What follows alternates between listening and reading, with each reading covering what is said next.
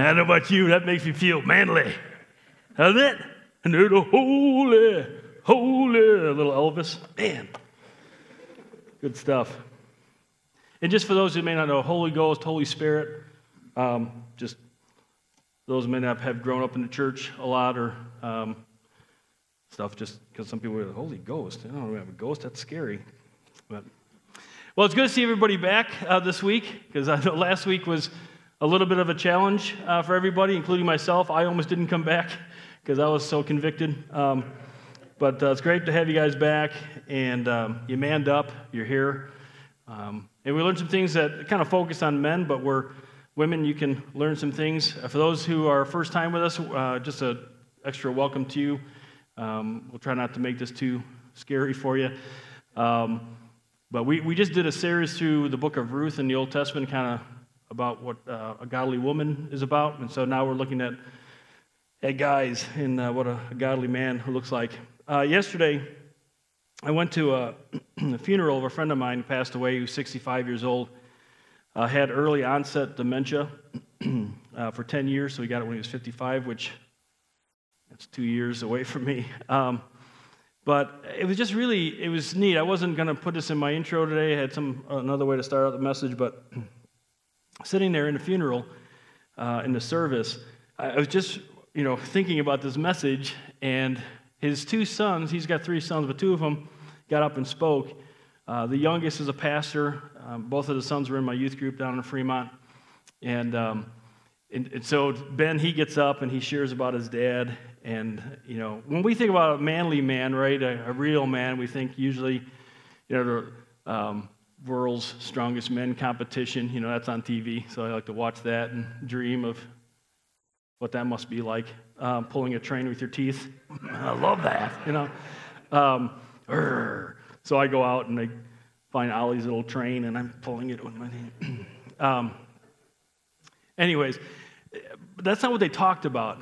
Ben and Jeremy, Ben's, like I said, is a pastor, and he's, boy, he is just really good with words. I just sat there and just, I don't cry at funerals um, usually, and but man, I was yesterday just hearing how beautifully he talked about his dad and who his dad was, and it was it was interesting. Both he and Jeremy. Jeremy's a little bit more uh, kind of a hands-on kind of guy. He's not a he doesn't use words for a living. He uses his hands and builds stuff. Like he's the guy who comes up with all these different sets for all the the campuses, and he's incredibly talented uh, with stuff. I, I, don't like him at all because of it. But um, no, he's one of these guys. He can sing, he can play instruments, he can build instruments, he can build computers, he can build stuff. That's just not fair, you know? Um, but, anyways, what was interesting when they're talking about their dad, they didn't talk about any um, earthly possessions. They talked about who he was as a man, who he was as a person, and, and how he did things that were um, intentional was one of the words they used about him. He, he smiled all the time. Just a, just a wonderful guy. He's you know he's about this tall. Um, not a big guy. But man just he walked in the room he lit up a room he just uh, just a wonderful man. I mean I, have known him for many years. Um, one of the things that's kind of struck out or stuck out to me was i was reminded of is they were talking about their dad their dad um, his job caused him to move around a lot. And so when they moved to Fremont, they decided we're going to stay here. And then Jim, he went to different jobs. So he traveled, but his family stayed in one location. But that didn't stop him from doing what was necessary as a godly man to make sure that his boys had godly influences from men in his life. He couldn't be there a lot of the week. He'd come home on weekends. So, what he did, and I, and I was one of those guys, he went to guys in the church and he said, Hey, listen, would you guys do me a favor? Would you um, kind of just watch my boys, look over my boys, pour into my boys, help my boys know what it means to be a godly man? And he would actually send Father's Day cards to those men because they were helping him raise his kids, which is what a church family is supposed to do, right? And so it was just, you know, it's just beautiful. And it just reminded me of what it really means to be a man. You know, Jim loved his wife. He, he made sure that she was taken care of. He made sure his boys were taken care of. And they didn't remember the financial side of stuff. They didn't remember all the possessions that he had. They didn't remember any of that. They just remembered who he was. and really how he, um, how he approached even his illness was, uh, you know, just beautiful to see. Well, last week I, I made a point that uh, as men, you know, again, we're talking to men, that whether we're having marriage issues, you know, issues with our kids, our finances, our work, personal sin issues, the Bible has something to say about these things.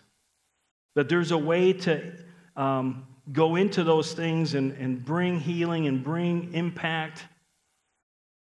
Um, and if we do it God's way, I, maybe a better way to put it is this way I've, I'm kind of a guy who watches people. Um, not in a weird way. I just I kind of observe what's going on in their lives. just looking over here at Bill, just making sure he understands that. No, you observe people, right? And you see people who go through difficult times. And you watch, especially Christians who go through difficult times. And one of the things that I've noticed, and again, thinking about Jim and how he went through his difficult time and me trying to do life God's way and how we've faced difficult times and sometimes I've not responded well. But when a, when a person who's really trying to do life God's way, when they, they come up against difficult times, they face that time and there seems to be, uh, there doesn't seem to be like a whole bunch of emotional upheaval in their lives. I mean, they might be obviously emotionally involved in it, but it's not upheaval. There's not, un, you know, there's not the wringing of hands, or there's not just constantly wondering and you know there seems to be a confidence about them. There seems to be that they have a plan. There's a, a determination. And then when they do it as they go through it then it comes out the other side and it's like good has happened from that. If nothing else they've grown closer to the lord and understood more about who he was. And so there's there's that kind of good coming out of it. But when when christians don't do it god's way it's interesting to watch what happens and I, and I again i i I'm around this all the time because I'm usually one of the people they'll call. And there's, there's emotional upheaval and there's uncertainty, and there's wringing of hands, and I don't know what to do, and I'm not sure what I'm supposed to do. And, it, and it's just like, wow, have you, have you taken a time to time to look into God's word to find out how you're supposed to impact that situation, how you're supposed to respond? He's given us the instructions, you know, right here for how we're supposed to do it. Well, I kind of felt like I really was challenging last week. And um, so this week I want to look at maybe a little more positive um, side of things. And that is, I want to look at a promise.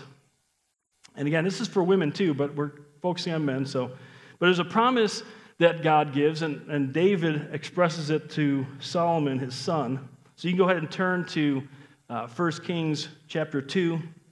It's page 349 if you're using the Bible there in the, in the chair. And this, this promise as all God's promises do, directly impacts the issues I just got done talking about, whether it's marriage, family, um, finances, work, personal sin issues, whatever those issues are that we deal with, God's word has something to say, and God has a promise for us men on how to deal with those things that we're going through. So let me go ahead and read this. It's just four verses. Um, so, this is David talking to his son Solomon. He says this As David's time to die drew near, he charged Solomon his son, saying, I'm going the way of all the earth. So be strong, therefore, and show yourself a man. Keep the charge of the Lord your God to walk in his ways, to keep his statutes, his commandments, his ordinances, and his testimonies, according to what is written in the law of Moses, that you may succeed in all that you do and wherever you turn so that the Lord uh, may carry out his promise which he spoke concerning me, saying, If your sons are careful of their way to walk before me in truth with all their heart, with all their soul, you shall not lack a man on the throne of Israel. There's actually two promises there. We're not going to look at the second one because, as far as I know, none of you guys are Jewish royalty. No. So, um, some of you guys may think you are, but you're not. So we're not going to look at that last one. We're going to look at the first one. And did you see the first one? That if that if Sol- Solomon did certain things, that God was going to do certain things for him. David is on his deathbed. We've talked about this. We went through uh, 2 Timothy and Paul's last words. When we come to the final um, time where we're about to breathe our last, it, it clicks in us what is the most important thing about life, and so we want to share what that is for people. And so David is sitting on or laying on his deathbed, and he, he sees Solomon there. Now, his, Solomon's half brother, um, Adonijah, in chapter 1, he appointed himself king. He said, I'm king. So he got himself a prophet and he grabbed himself a priest and he got some of the guys from the army and they had a long, you know, um, procession and they had a big party going on and he's saying, I'm king, I'm king. And so David finds out about it. He pulls Solomon in and he wants everybody to know. And so he gives them this charge that Solomon is the king. God said that Solomon was supposed to be the king. And so he gives them this charge. And so before we get into the promise, we need to understand the charge. And, and the first part of the charge is, is that Solomon is to be strong. Right? That sounds like a good thing for a king, right? To, to be strong. It, it means to, to fasten upon, to be courageous. And I don't know about you guys, but it's hard to be a man, right? I guess I'm the only one who has a hard time being a man. But let me tell you about how hard it is for me being a man. No, it is. We don't, where do we go for a definition of a man today? Seriously. Go to media? Does, does media have an idea of what a, a real man is supposed to be? I mean, you can have the, the Titan games, you know, with The Rock and these guys, muscle bound guys doing all these cool stuff. And well, then the women show up and they're just as tough as the guys. So, mm, I'm not sure if that's helping me out. and then you, you come over to this side and you're like, I'm not sure I can pull that off to be that kind of man. And uh, where do we go? Politicians. You know, maybe they'll give us a good definition of what it means to be a man. Not going to go any further with that. How about science? Maybe science will come up and tell us what it means to be a man. No. So what happens? Well, so what do men do? Men just then, boys become men, not really sure what's going on, so they're just going to do what they think they should do. And so they just go about doing life the way they think they should do life and kind of picking and choosing what sounds good to them, or, or they imitate what they've seen other guys doing in their lives, their dads, their uncles, their brothers, or just a neighbor, and they start doing what those guys do. And then their lives are just messed up. Their lives are in shambles. So, so what do we do with that? We need to be strong. Doing God's way is, we need to be strong. We, we need to be committed to doing life God's way. David continues on. He says, not just to be strong, but you need to show yourself a man. I always get the English, show yourself a man, you know. It's funny because if David were here today, the phrase he would use is, you need to man up. This is a perfect you know, it's just a forceful, when he says show, it's forceful. You need to man up. You need to do what's necessary to, to lead this nation. The responsibility is massive. There are going to be come, there are going to be people coming for your throne. There's going to be nations trying to tear down Israel. You're going to have your own family trying to take your throne from you. You're going to have a bunch of people telling you how you should be the king. You need to man up. You need to do it God's way. You're going to stand before God one of these days, Solomon, for how you led the nation. And it's true for us, men. We're going to stand before God one of these days for, if we're married, for how we've dealt with our wives and, and how we've uh, raised our kids and how we managed our finances and how we worked I was going through my message this morning, and every once in a while I throw these little truths. So if you get nothing else out of this morning, maybe get this. The truth is, we need to man up. And manning up means to make a determined commitment to trust God's way, so however God says to do life in the Bible, by living God's way, no matter what might come our way. Because, see, here's the deal. Here's what happens a lot of times especially if you've been around church for a long time, you're really good at talking. the talk. Right? You get together with some guys, you're talking, and oh, sorry, it's church. So, yeah, yeah, so God, yeah, Jesus and stuff. You know, we're really good. Yeah, I've been praying about this and been thinking about this, and then Monday hits. Okay, so now you're going to trust God and actually do whatever it is He's calling you to do, however it is you're supposed to respond. And that's Paul's next, or Paul did it again. I, my son's like, Man, you talk about Paul a lot. You're even calling David Paul. Yeah, that's his middle name. David Paul King is his name. But, anyways, that's beside the point. You guys didn't know that in the Hebrew, it actually is David Paul King. Is this, no? Right. Well, that's the next thing that David tells Solomon that he needs to obey. Now, he, he says a lot more words. He puts a lot more, he basically takes every little bit and piece of the law and throws it out there. But whatever Solomon was supposed to do as king, God had given it to him plainly, clearly in the law. It was there. What do I need to do here? It's in the law. What should I do here? It's in the law. The, the other thing, he gave him prophets who talked directly with God. And so they could tell him what to do. Here's the cool thing that happens for us too. Second Peter, one of my favorite passages in the Bible, says this Grace and peace be multiplied to you in the knowledge of God and of, our, of Jesus our Lord.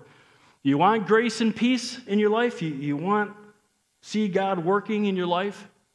Seeing that his divine power has granted to us everything, everything, everything,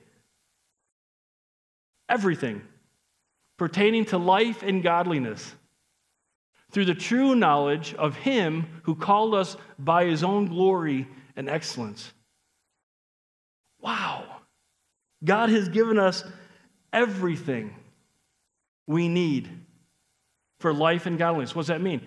He's given us everything for spiritual life, but He's also given everything for physical life, for godliness, to do life God's way. Everything we need. If you're sitting here going, yeah, I'm not really sure if I you have it. If you've put your faith in Christ, then through Christ, you have everything you need because God the Holy Spirit is in your life, and you have God's Word in your life. And It is, there it is. It's awesome. Everything you need for life and godliness. Everything. And then the knowledge of Him is a personal, experiential knowledge. Whereas you face difficult times, as you, if you're having marriage issues and you're, you're struggling with this relationship with your wife, if you would step forward with trust and do it God's way, if you would just do that, you have everything you need and you'll know God better. You'll know Christ better. You'll see Him at work doing things that you never could imagine before. I'm not saying weird things that your wife's going to levitate, and you know, I'm saying there's going to be changes happening in your heart and her heart. Same with your kids and work situation, finances, here at church, whatever it is that God's called you to do. So, having said that, David goes on with his promise to Solomon. Did you catch it? He says, You would have success in everything you do and wherever you go. How you like to walk around life with that kind of confidence? I've, every decision Solomon would make, he could make it and have success out of it. Everything he touched could turn to gold. No, it's not the Midas touch. No, he could he could make decisions and it'll be successful. And when he goes to do things, it'll be successful. I, I would love to walk, you know, wake up on Monday morning or Tuesday morning, go to work or deal with uh, the struggles in my life and know that I could have success in responding to that, dealing with that. We can. Now, you have to understand what success is, right? You have to understand what God's measure of success is. We're not saying you do life God's way and you're going to get a 72 Vette. I'm praying for that. I'm not saying it's going to necessarily happen. Okay, that's not success in God's eyes. When you think of who the most successful person was in God's eyes, I hope Jesus Christ comes to mind. Success is us becoming more like Christ. We'll talk about that in a little bit. That's what success is to God. And accomplishing his plans through us. Jesus lived a life serving others, but ultimately to go to the cross and provide salvation for us. He wants us to be doing the same thing for our wives, for our kids, for our grandkids, great grandkids, church family, co workers, neighbors. That's success that he's talking about. But here's the point I really wanted to get to this morning. This is the, this is the cool factor, I think. This promise that David tells Solomon doesn't just happen here. God wants us to get this point down so much that he has repeated this promise numerous times throughout the entire Bible. We're only going to look at five of them. We'll get done about 3 o'clock this afternoon. That's fine. You're fine. I think we're bringing lunch, whatever. No, we'll, we'll rip through them pretty quickly. But there's, there's five of the numerous times where God makes this promise to us. Now, again, this is for all of us, but we're focusing on men. So, the first one, all the way back in Genesis chapter 2, when it was just Adam, right? He's perfect. All right? Looked kind of like this. Bald, a little overweight. You're getting there, Bill. All right. You notice how Bill's moved to the front row? I think he's like, I'm going to go up there and he can use me for. Anyway, all right, you got to love Bill, I'm telling you. Anyways, but look, look what it says here. So then the Lord God took man, Adam, we'll explain this at the end, but put him in the Garden of Eden to cultivate it and keep it. And the Lord God commanded the man, saying, From any tree of the garden you may freely eat, but from the tree of the knowledge of good and evil you shall not eat. For in the day that you eat from it, you will surely die. This is why it's so fun to study the Bible when you start pulling out these truths that come from it. That word put, it's only used, uh, it's in the Hebrew, but it, anytime it's used in the Hebrew, it's used for being placed before God in worship. So, Israel going into the promised land, it was a work of God, worship of God, something put before the altar um, in the tabernacle, and that kind of thing. It's put there. So it's a specific word.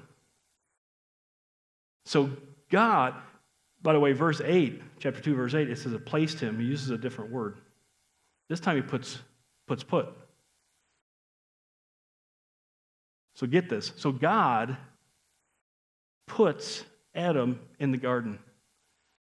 He puts Adam in the garden because Adam was to manage, what does it say? He's to serve, cultivate or serve, keep or protect. So God's given Adam the garden. That's his world. And, and Adam's responsible to manage it. He, he's supposed to care for it, cultivate it, in other words, serve God through that. He's supposed to protect it, which not too much to have to protect because it was perfect, right? No rotting fruit, no weeds to deal with, right? And God's saying, listen, everything that I've given you. You've got everything you need. Just worship me with how you handle it. That's what he's saying. Everything. You can eat of any tree of this garden, it's all yours. Just please do one thing for me. Don't eat of the tree of the knowledge of good and evil. You've got one job. Don't eat. Don't think you know better than I do of what you should do, even if it's something that looks so good. Because we know in Genesis 3, they looked at it and said, Boy, that looks pretty good for eating. And they ate it. And sin came and destroyed their marriage, destroyed their children, turned their lives into a shambles, and here we are today with constantly dealing with lives that are shambles because we're not doing it God's way. God's like, You got everything. And for us, guys, everything we have is God's. And he's saying, You take it and you worship me with your life by managing it the way I want you to manage it. I want you to protect it, I want you to care for it. Your needs will be met. Don't worry about your needs. Just do it my way. Trust me. I've got your back. Just don't try it your way.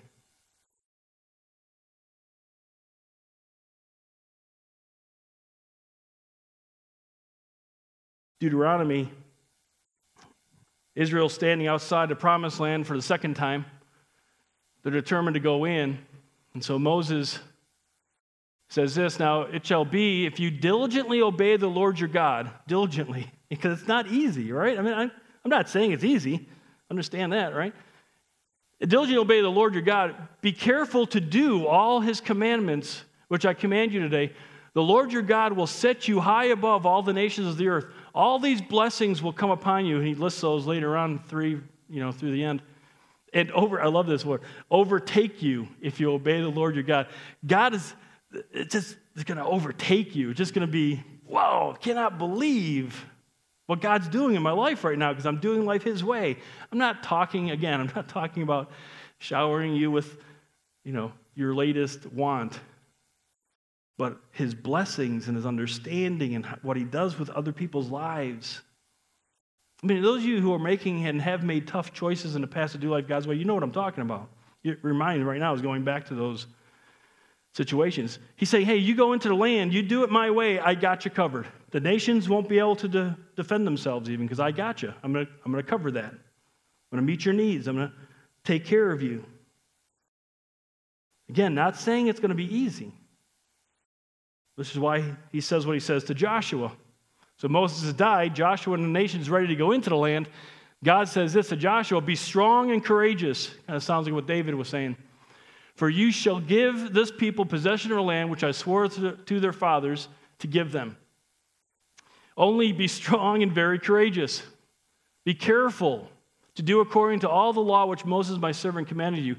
Do not turn from it to the right or to the left, so that you may have success wherever you go. Man, it sounds almost like David read this, right, before he told Solomon.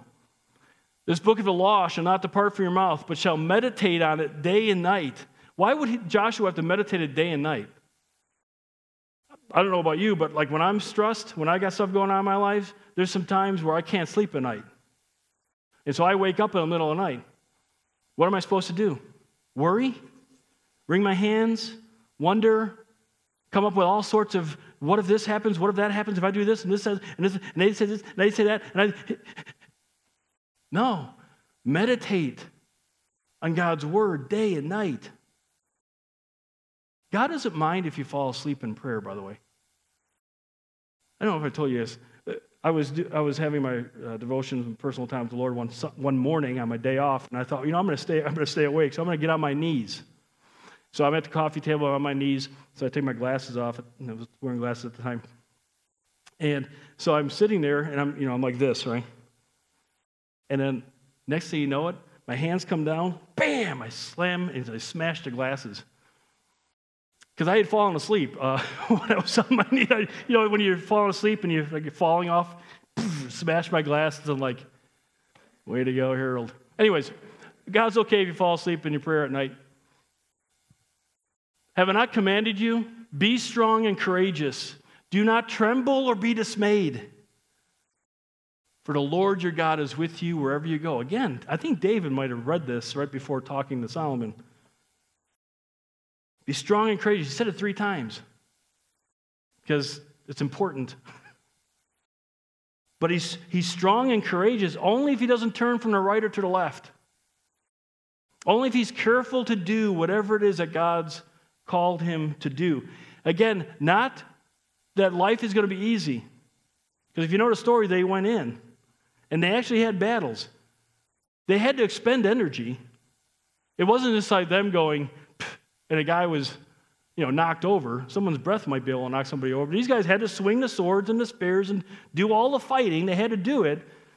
They might have got bumps and bruises going on. It was only when they didn't do it God's way that people died.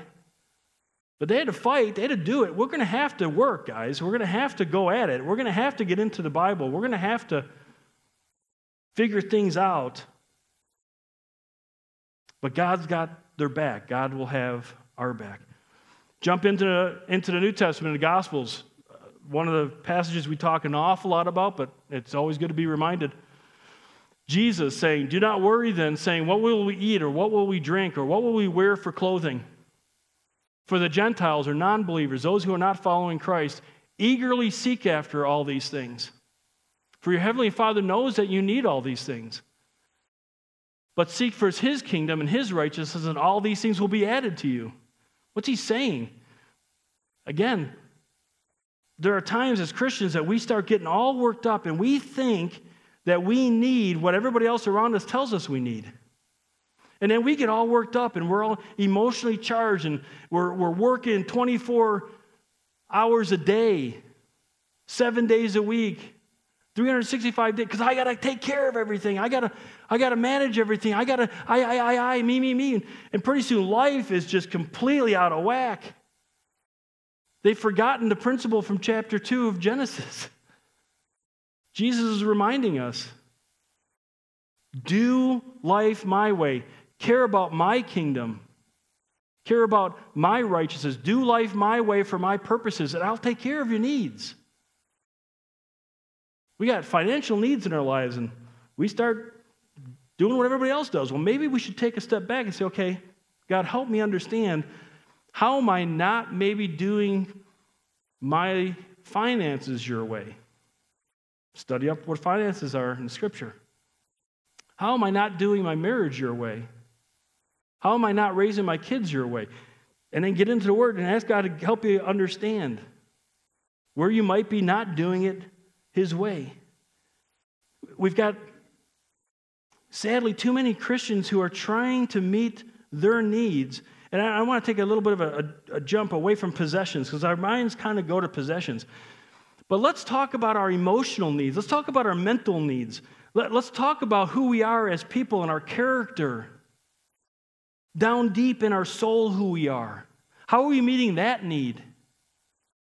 What are we doing to, to handle those issues? I talk to way too many Christians who are trying to do it the way the world does it, not the way God says to do it. got people whose lives are in turmoil, and they don't have to be that way. How do I know that? Because God says it.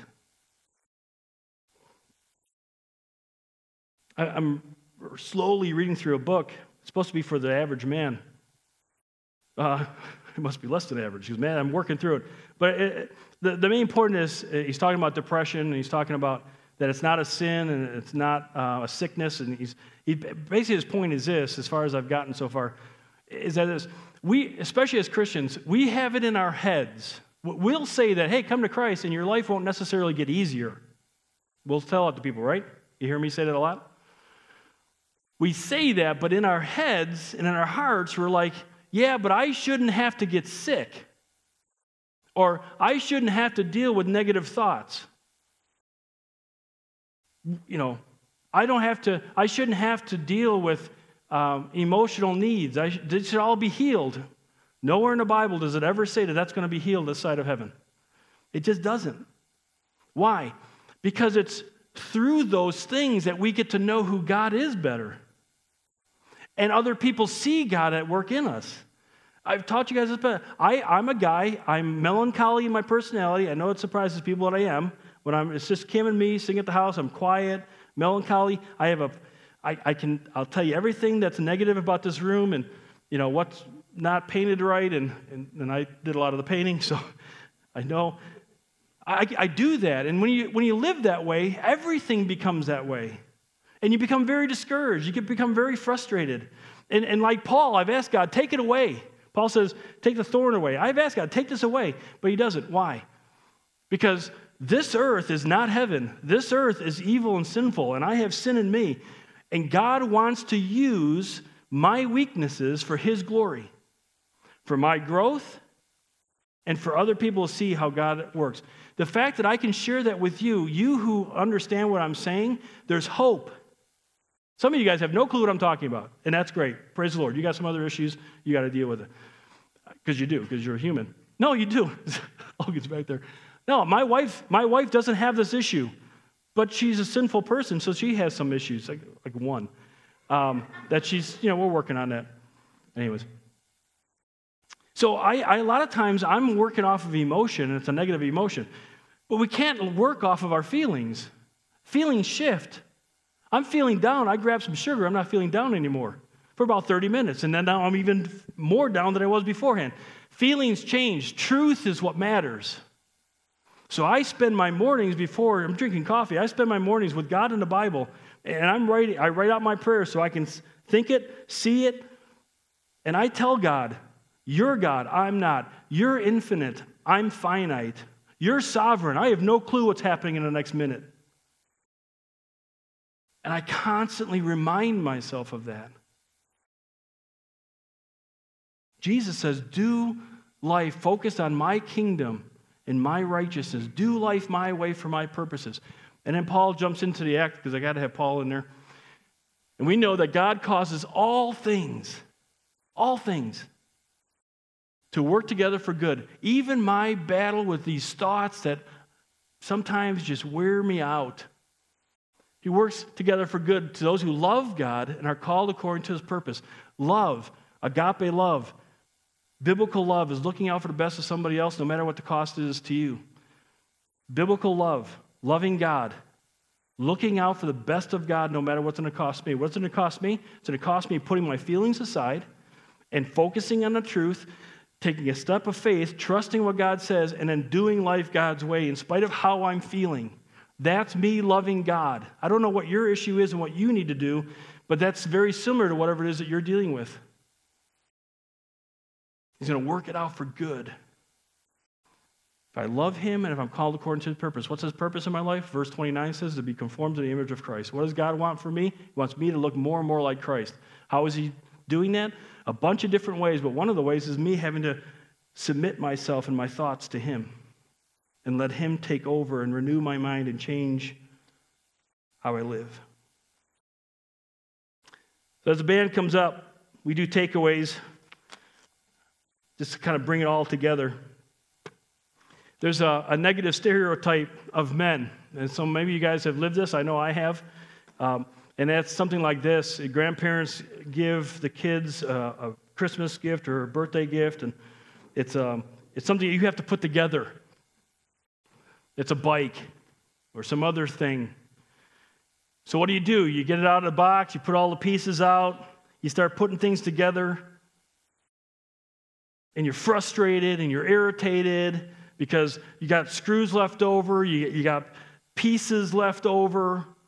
And if you're like me, you're like, I'm not sure what that piece is for, but at least I don't have to punch the wall. You know, I, I guess they gave him a frustration tool. Release frustration. No, men don't use instructions. That's the stereotype of men. We don't use instructions. Ah, we're going to go at it. We're going to make this happen. Here's the problem we can't do that with our lives. We probably shouldn't do that with the toy or the bike. We can't do that with our lives, guys. If we're going to go at our lives without instruction, looking at the instruction manual that God has given us, we're going to be guys sitting on the living room floor, and our lives are going to be laying around us trashed. We're going to have pieces of our kids laying around, and pieces of our wife laying around, and our jobs and our finances. We, we got to figure this out. So, three takeaways. Don't be that guy.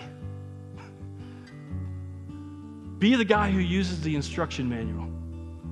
Be the guy who's going to commit to doing it so we're not sitting there with messed up lives around us. Secondly, read the instruction sheet. Get in the Bible, know it. And I say this all the time. You need help with that? That's what I'm here for. That's we got our micro group starting up this this uh, in March. Join one of our micro groups. Just two or three, four guys getting together, reading the Bible together, encouraging each other, praying each other, talking about the Bible together. Just helping each other through whatever life throws at them. We got our men's Bible study. We, we get together Thursday night here at 7 o'clock, and we're going through Romans right now, getting some foundational stuff about what it means to be a, uh, you know, saved and what it all means for us. But sometimes we just kind of put that aside because somebody's got some issue, something going on, and we just talk about it together and use God's word and say, hey, here's what we've learned from God's word, here's what we learned from our lives. need to be helping each other. And last one of this do life God's way because He's got your back. He's going to have your back if you do it His way. He's there for you. He wants you to do it because it, it just draws people to Him even more. And that's what He ultimately wants.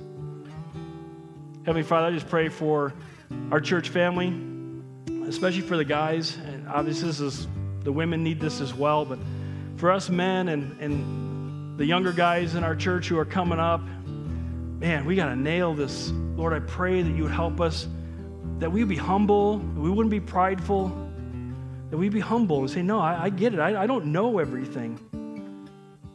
I, I don't do that well in my life. I'm not loving my wife well. I'm not raising my kids well. I, I'm not doing my work situation well. I'm not handling finances. I'm not doing church well. Whatever the issue is that we're dealing, I'm not dealing with a personal sin issue well. Father, help us to be humble, to take the step necessary to be in your word, to trust you, and to have others help us, and to know that you got our back. In Christ's name.